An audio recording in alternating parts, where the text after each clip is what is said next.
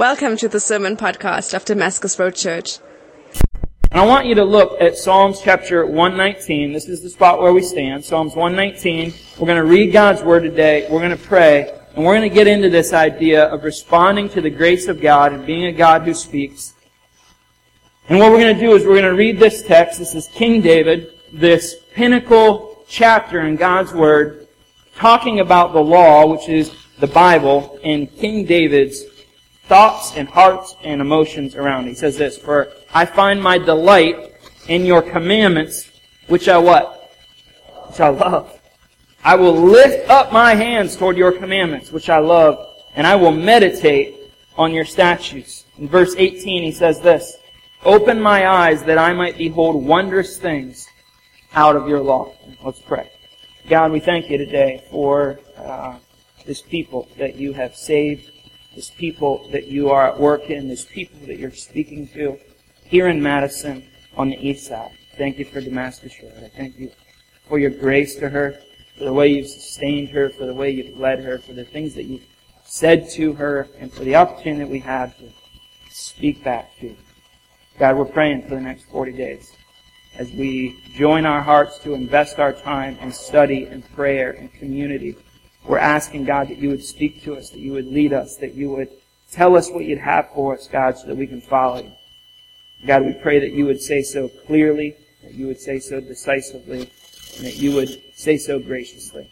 God, as we open up your word today and consider the Bible and consider prayer, God, would you change our hearts? Would you compel them?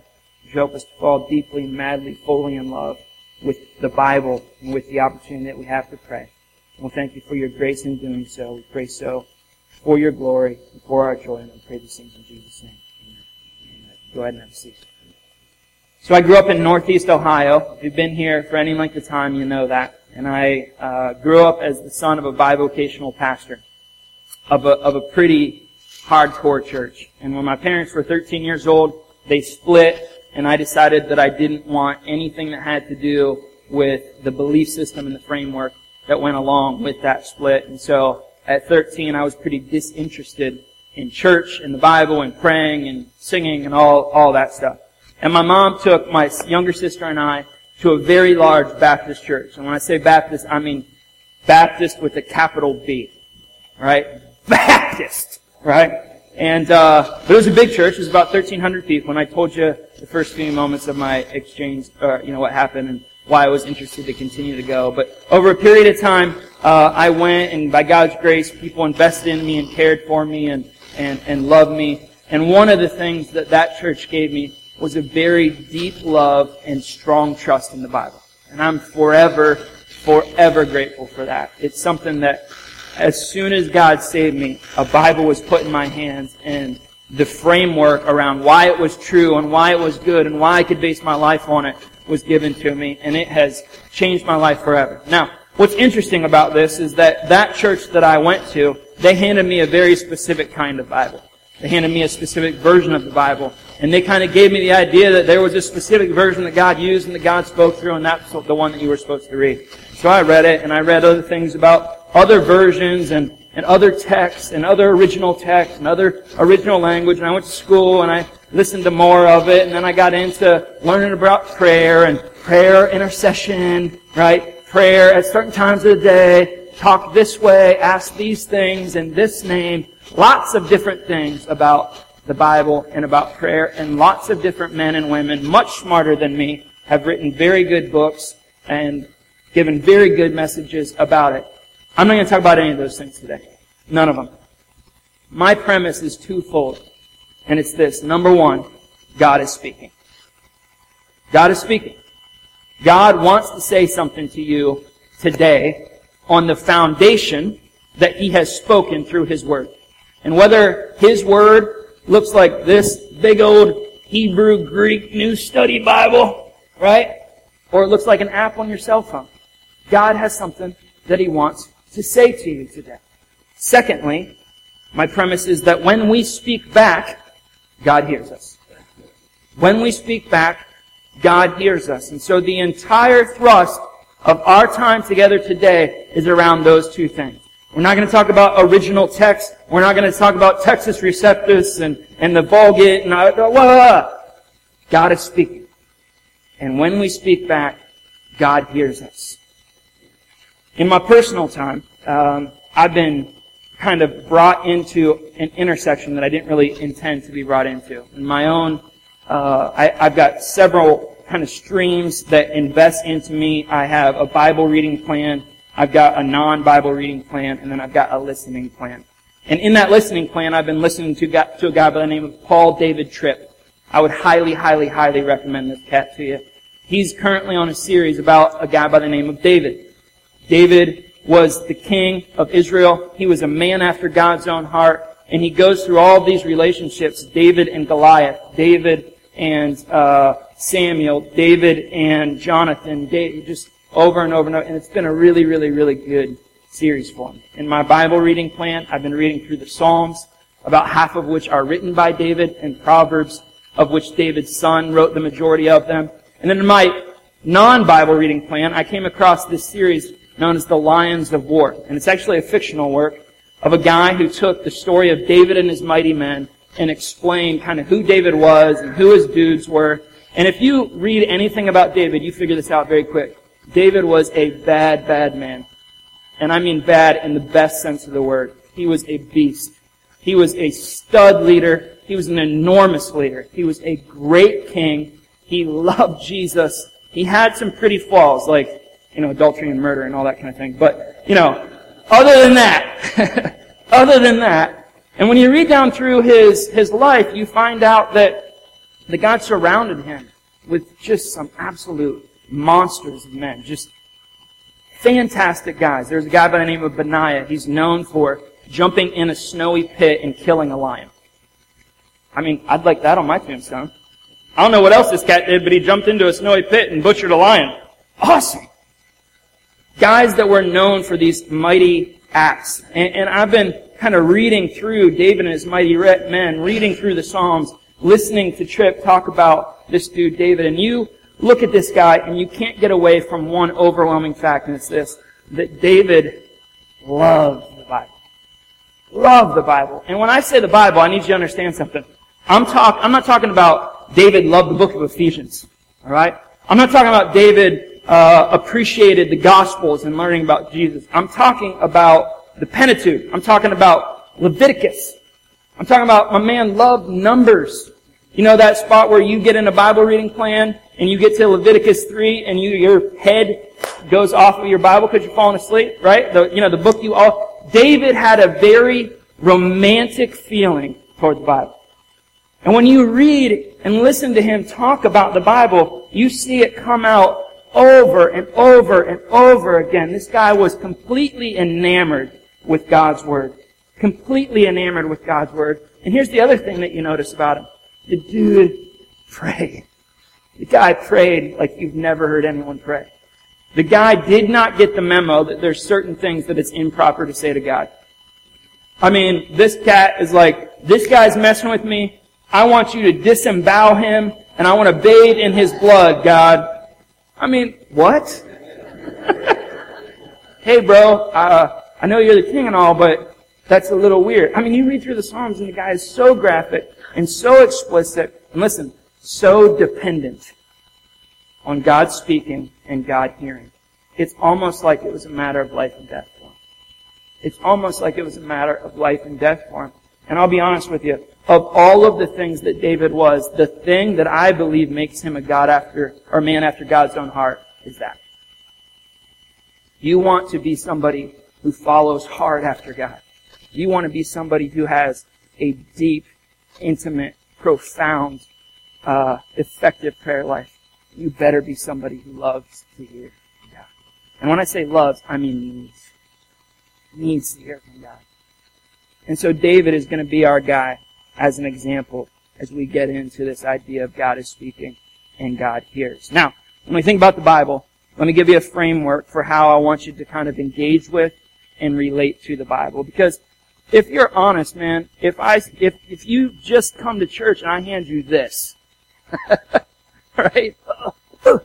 All right, where do I start? I don't know, just start at the beginning. And there's this whole, you know, God's creating stuff, and, and, and a snake and an apple. It's very confusing, right? And then you get into Leviticus, and people are getting stoned, and it's intimidating. So how how should you interact with the Bible? And, and I'm going to say that this is if you're not a Christian, if you're a brand new Christian, or if you've walked with God for the vast majority of your life. I don't think this changes. Number one, you need to know the Bible. You need to know the Bible. It's a pretty kind of obvious thing that you should know the Bible, but I don't know very many people who do. I know people who know about the Bible.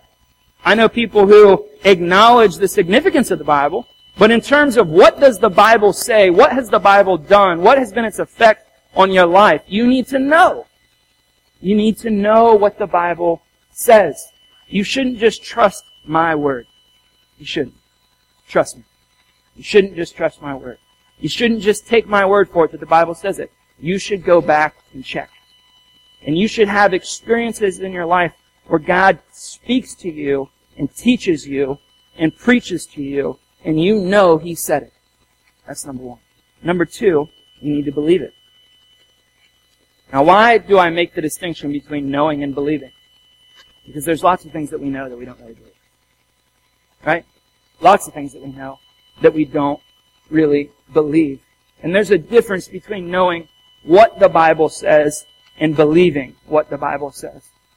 There are lots of things that I know God wants me to do, but when push comes to shove, it's not that I don't know it, it's that I don't believe it. So whenever my wife and I hit a hard spot, I know that God says love her as Christ loved the church. It's just that I don't think it works. And I know that I'm supposed to be patient. And I know that I'm supposed to be loving and kind and gentle and meek. I know that I'm supposed to be flowing in the Spirit. I know that I'm supposed to be praying. I know that I'm supposed to be reading my Bible. I just don't believe it. So number one, do you know your Bible? Number two, what you know, do you believe it? And number three, do you love it? Because I can know something and not love it, and I can believe something and not love it. But when you look at the life of David, David knew his Bible. David believed God when he spoke. And David was in love with the God who did. He was in love with the God who did. Now, I need you to understand something. You can't love God and not love the Bible. You can't do it. It's an impossible, impossible thing. Now, why do I lay them out sequentially? Why do I say no, believe, love? Number one, because uh, um, we're not looking for intellectual assent here. We're not looking for you to know the Bible at a theological and academic level. We don't just want you to know. And there are people that they know what the Bible says, but if I said, why do you do that? Why do you, why do you order your life in that way? Why do you believe it? They don't know why they believe it. They don't know why they believe the Bible. It, that's just what I've always done. It's just tradition. Or, I just think it works. It's pragmatism. Or, look man, I'm kind of scared to not. Like, the Bible says it, and so I don't really know if I believe it, but I'm just going to go with it because I'm afraid of what God will do to me if I don't. Or, I think that if I do it, God will do something nice to me. And so we have all these different ways that we come at the Bible. We're just afraid. It's just the way we've always done it. We think it works, but we don't have any emotional compulsion or any romance or any desire or any kind of interaction at the being moved level. When you read the Bible and you read God's people talk about the Bible, and they're rabid about it. And they're emotional about it. Has there ever been a time where you've read God's Word and it's brought you to tears? Has there ever been a time when you've read God's Word and, and it felt like God shot a lightning bolt through you? Has, have there been times where you've spent time with God and you walked in discouraged and you walked out on cloud nine? You walked in uh, without clarity and you walked out with perfect clarity. You walked out needing God to speak and He did by you opening up His words. Listen, that's not, I know it. That's not, I believe it. That's, I love it! And that's what we see from David. And here's what I need you to know. If you love the Bible, I won't have any problem getting you to seek to know it. And I won't have any problem getting you to believe it because you'll love it because of who wrote it. You'll love it because of who wrote it. So to love it is to know and believe it, but not the other way around. Does that make sense to you? And so we have to kind of check ourselves before we get into it and say, like David, do I need God to speak? Do I need God to hear? And like David, do I know it? Do I believe it? Do I love it? Do I need it? Am I desperate for it? And if you're somebody who is desperate for it, let me tell you something, you're not going to need a reading plan. You're not going to need a reading plan. It's going to be harder to keep you away from it than it is to get you into it. So, here's the obvious question. Tim, you're up there today in your ugly paisley shirt, and seriously, I put my shirt on, my wife walks in the door and she goes, whoa! I was like, what? It's hipster paisley. Um, this is what she said to me. She goes, she goes, I guess you gotta be confident to wear that shirt.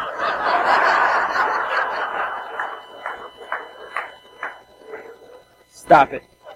Stop it. It's like, well good, because I am. Anyways, that has nothing to do with any of this. Why? You're up there and you're talking about loving God's Word. I don't know why I should. I mean, what's lovely about it? Uh, all the things that I've heard about it aren't very lovely. And I, and I run into people who, who they use it to do really messed up things. I'm glad you asked. Because the Bible describes itself for us.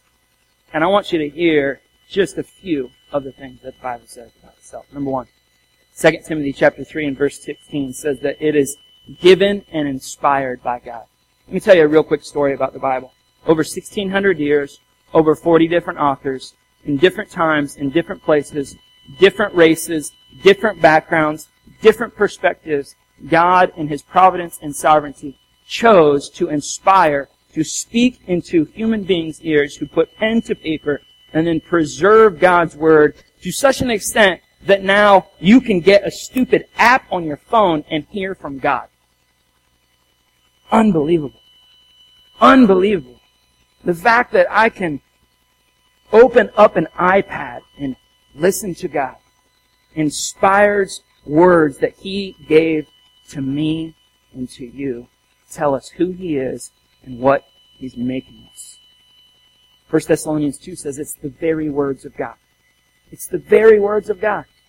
And this is the thing about translations. I'm going to say this one time and then I'm never going to say it again. Get a translation that translates words, not ideas. I don't want you to give me what you think God meant. Give me what God said. Why? Because He said specific things. These are God's words, man. I want you to think about this. Whatever you're into, right?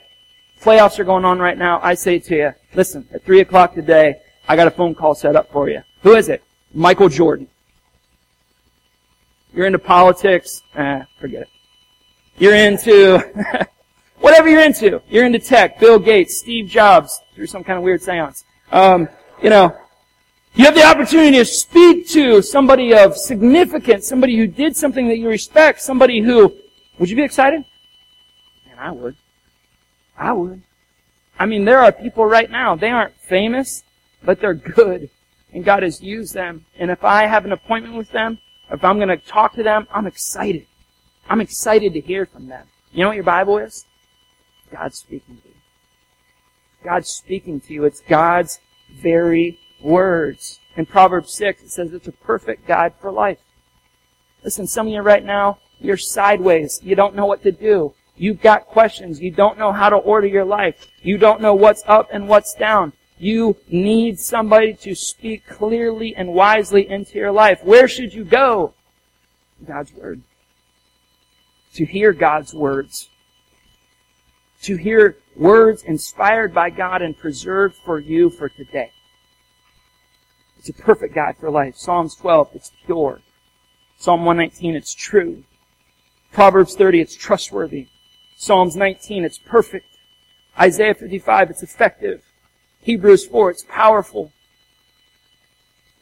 Deuteronomy 4, it's complete. Listen, God has everything that He's going to say is in your Bible. There is no, God, finish the sentence. And He says, don't take away from it, don't add to it. Now God, through His Spirit, says other things to us in His Word and through His Word. But God says it's a completed work, man. You can, you can trust it. It's powerful. It's bigger than whatever you're going through because it's from me. And in fact, whenever Jesus shows up, what is the word that God uses to explain who Jesus is? That He's the, the Word. The Logos.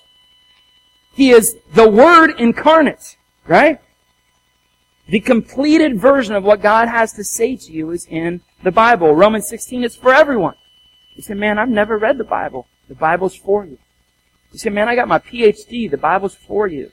You say, I got everything that I need. The Bible's for you. I got nothing that I need. The Bible's for you. I'm from this background or that background. I think this or that or these or those. The Bible is for you.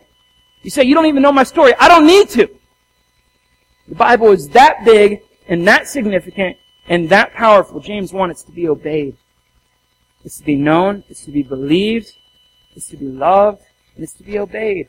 The Bible is not this intellectual assent, right? I know this. It's to be lived. It's to be practiced. It's to incarnate and to shape who we are. And then lastly, this is my favorite. Are you ready? Turn to your neighbor and say, I'm ready. Alright, you sound ready. It's all about Jesus. It's all about Jesus. Listen, you're sitting here today, you're talking about this Jesus guy. I, I, don't know anything about him. I can tell you where to go. I can tell you where to go. It's wonderful because in John chapter 5, Jesus is talking to the Pharisees. And you know what he says to the Pharisees? He says, you know what your problem is? You don't know your Bible. Now, I want to show you something. I don't know whose this is, so I'm sorry if I messing with your Bible. The Pharisees would have been dudes who memorized the Old Testament. Let me show you what that means. Zechariah, Malachi. That means they memorized that. You know what Jesus says to them? Y'all don't know your Bible. Why? He says, because if you read your Bible and didn't realize it was about me, you didn't get it. You want to know about the magnificence of Jesus? Read your Bible. You want to know who Jesus is? Read your Bible. You want to know what Jesus does and what he's like and how he sounds and how he acts. Read your Bible. You can't separate the person and work of Jesus from the Word of God because Jesus identifies himself with the Word of God. With the Word of God. This is the most magnificent book, the most life-changing book, the most beautiful book, the most miraculous book, the most powerful book that you will ever read because it is the very words of God characterizing the very person of God. And it will change you from the top of your bald head, or my bald head, to the bottom of your feet. Why you should love it, because there's nothing as trustworthy, nothing as powerful, nothing as true, nothing as perfect as the Bible. I'm reading through this book, The Lions of War, talking about David and his mighty men. And the author says in it that his men thought that David was a strange man. They thought he was a bad man. They thought he was a strange man. Because he was always singing, and he was always seemingly talking to himself. You got this dude who's a nasty soldier. No one wants to mess with this cat. And the brother's always singing. He's off talking to himself. What was David doing when he was singing? He was worshiping. And what was he doing when he was seemingly talking to himself? He was praying. He was praying. Whenever you read down through the Bible as it talks about prayer, probably my favorite verse is in Luke chapter 18 and verse 1. I want to show it to you. Luke chapter 18 and verse 1. Luke is speaking, and he says, He, that being Jesus, told them a parable to the effect. I like that. Let me boil this all down for you. They ought to always pray and not lose heart. When you read down through the Bible, it gives a very high standard about prayer. It's that you should pray how often? All the time. Pray without ceasing. Now that doesn't mean that you should stay in your bed on your knees with your hands crossed and your eyes closed, closed, not go to work, you know, not mow the lawn, not whatever. It means that you should always be in conversation with God. To the point that it seems like you're talking to yourself. So you're at work, something goes good, thank you God for your grace to me. Something goes bad, I trust you God that you're sovereign. I trust you God that you're faithful. I trust you God that you have plans for me, even when it doesn't look like it. All the time talking, all the time conversing, all the time praying. Matthew 26 says, pray when you're tempted. James 5 says, pray when you sin. Psalms 34 says, pray when you're in need. Paul says, pray when you're grateful. 1 John 5 says, pray boldly. And, just in case you're worried about it, Romans chapter 8 says, if you need help, God will help you pray. I don't know what to say. Just get started. God will meet you in it. That's what God says about prayer. And I know that and I love that, but can I tell you the part that I love the most? That Jesus knew to say, don't lose heart. Let me ask you a question. Have any of you in your attempts to be a person of prayer ever lost heart around it? Yeah, me too. Me too. Let me tell you why that is. I think there's two reasons. One is because I think that act uh, that, that prayer is one of the most ultimate acts of humility. Prayer is just by very nature saying, you're God and I'm not. And that's hard. Why? Because I'm proud. And so the act of, coming to God dependently saying, I need to hear from you, I need you to hear me, is hard for me. And it sanctifies me and it changes me. But secondly, and I think that this is probably the bigger one, is that prayer is fundamentally an act of faith. It's fundamentally an act of faith. Let me tell you why. You have to have the faith to believe that God is real to pray. And you have the faith, have to have the faith to believe that God can hear you when you pray. And you have to have the faith to believe that God wants to hear you when you pray. And you have the faith to believe that if He exists and can hear you and wants to hear you, that what He hears, He wants to do something about. And can do something about. Let me tell you something. There have been times in my life where I have not believed that God existed. You say, oh my gosh, Tim, you're a pastor. Yep. I am. And even more than the times that I haven't believed God existed, there's been times that I believe that God couldn't or wouldn't hear me. Kind of a pragmatic thing. Like the ceiling just keeps knocking them back to me. And then if I had the faith and I didn't lose heart that my God is real and exists and that He wants to hear from me and that He can hear from me, I've gotten stuck on, I keep asking you for the same doggone thing and you're doing nothing. So that either means you don't want to or you can't. And on any of those points, it's very easy. If I get over the humility that draws me to prayer, to have faith and keep heart that all of those things are true. So what does Jesus say? Don't lose heart. Why not, Jesus? Because God is real. Because He can hear you because he wants to hear you, because he can do something, and because he wants to do something.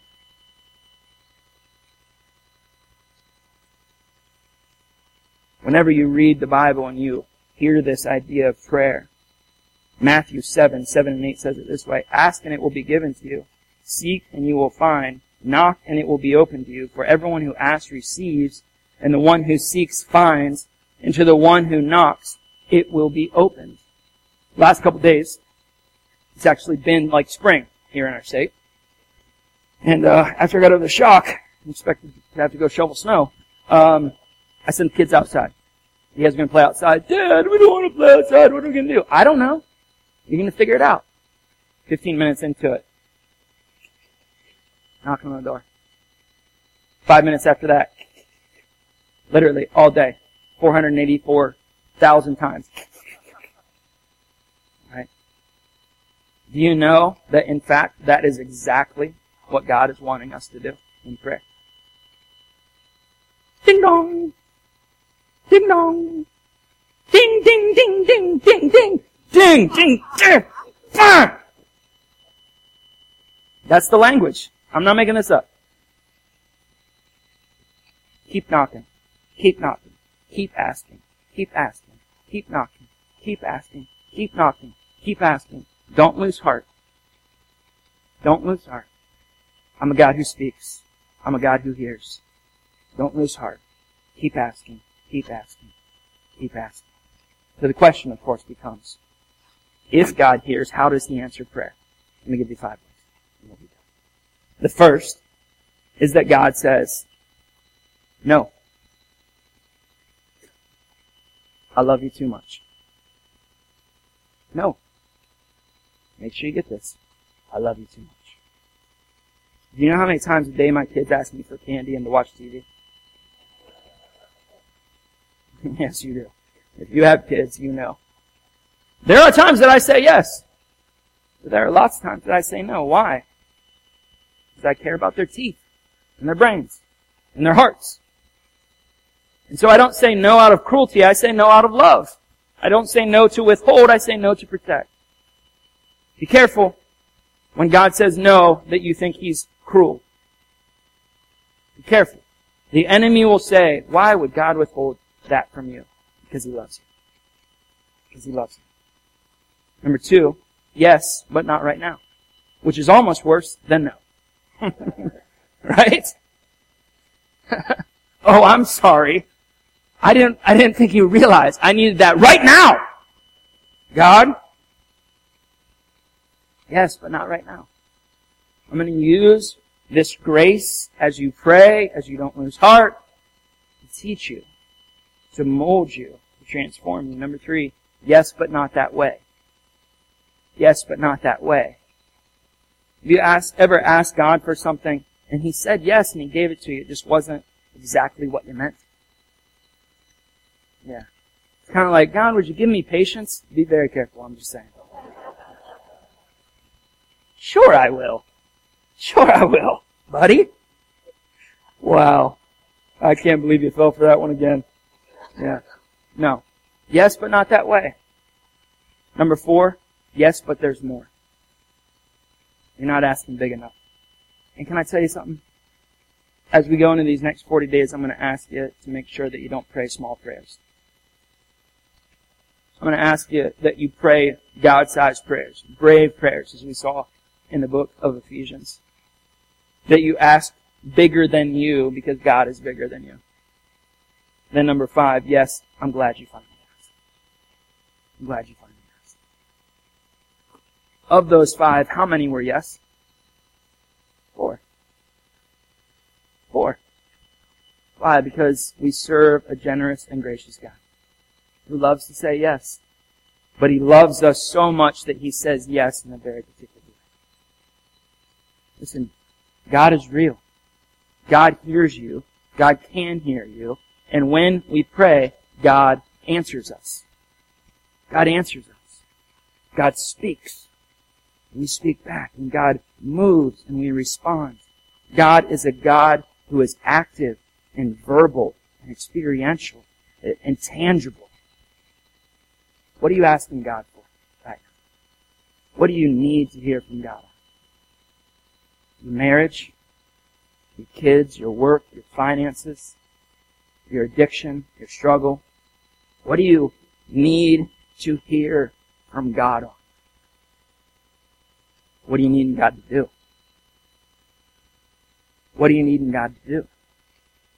What's the thing that only God can accomplish right now?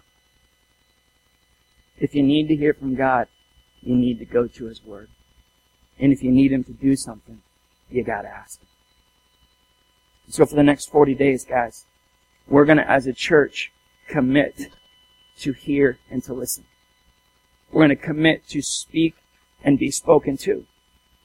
And I'm gonna ask you to make the investment. I'm gonna ask you to do whatever you gotta do to read through the scripture, to study the notes, to pray the prayers, to get into community. Why? Because God is speaking. And because when God speaks, life happens. Miracles happen. Transformation occurs. Whether it's exactly like we thought or not, I don't know. What's he gonna do? I don't know. But I can't wait.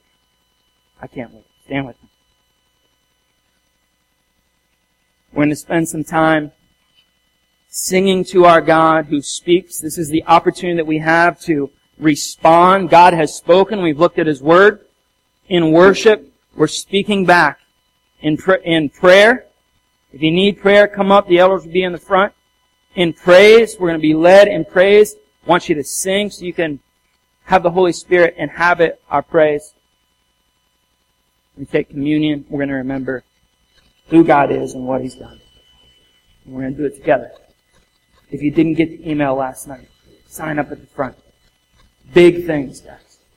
God has something to say to this church. Something bigger than any of us can come up with. And I don't want to miss it. So I'm going to ask you to come along. Pray with me. God, we thank you today for your grace. We thank you today for your mercy in not leaving us alone and not leading us, leaving us in confusion and ambiguity, but speaking clearly. Not only speaking, but saying, come and speak to me. Talk to me. Come to me boldly. So God, as we hear your word, as we hear what you've said, who you are, what you've done, what you're making us, help us not lose heart in praying. Help us to believe that you're real. Believe that you exist. Believe that you can and do and want to hear and can and do and are doing bigger things. God, we thank you that you go before us. Empower us as we seek to follow you. For your glory and our joy we pray.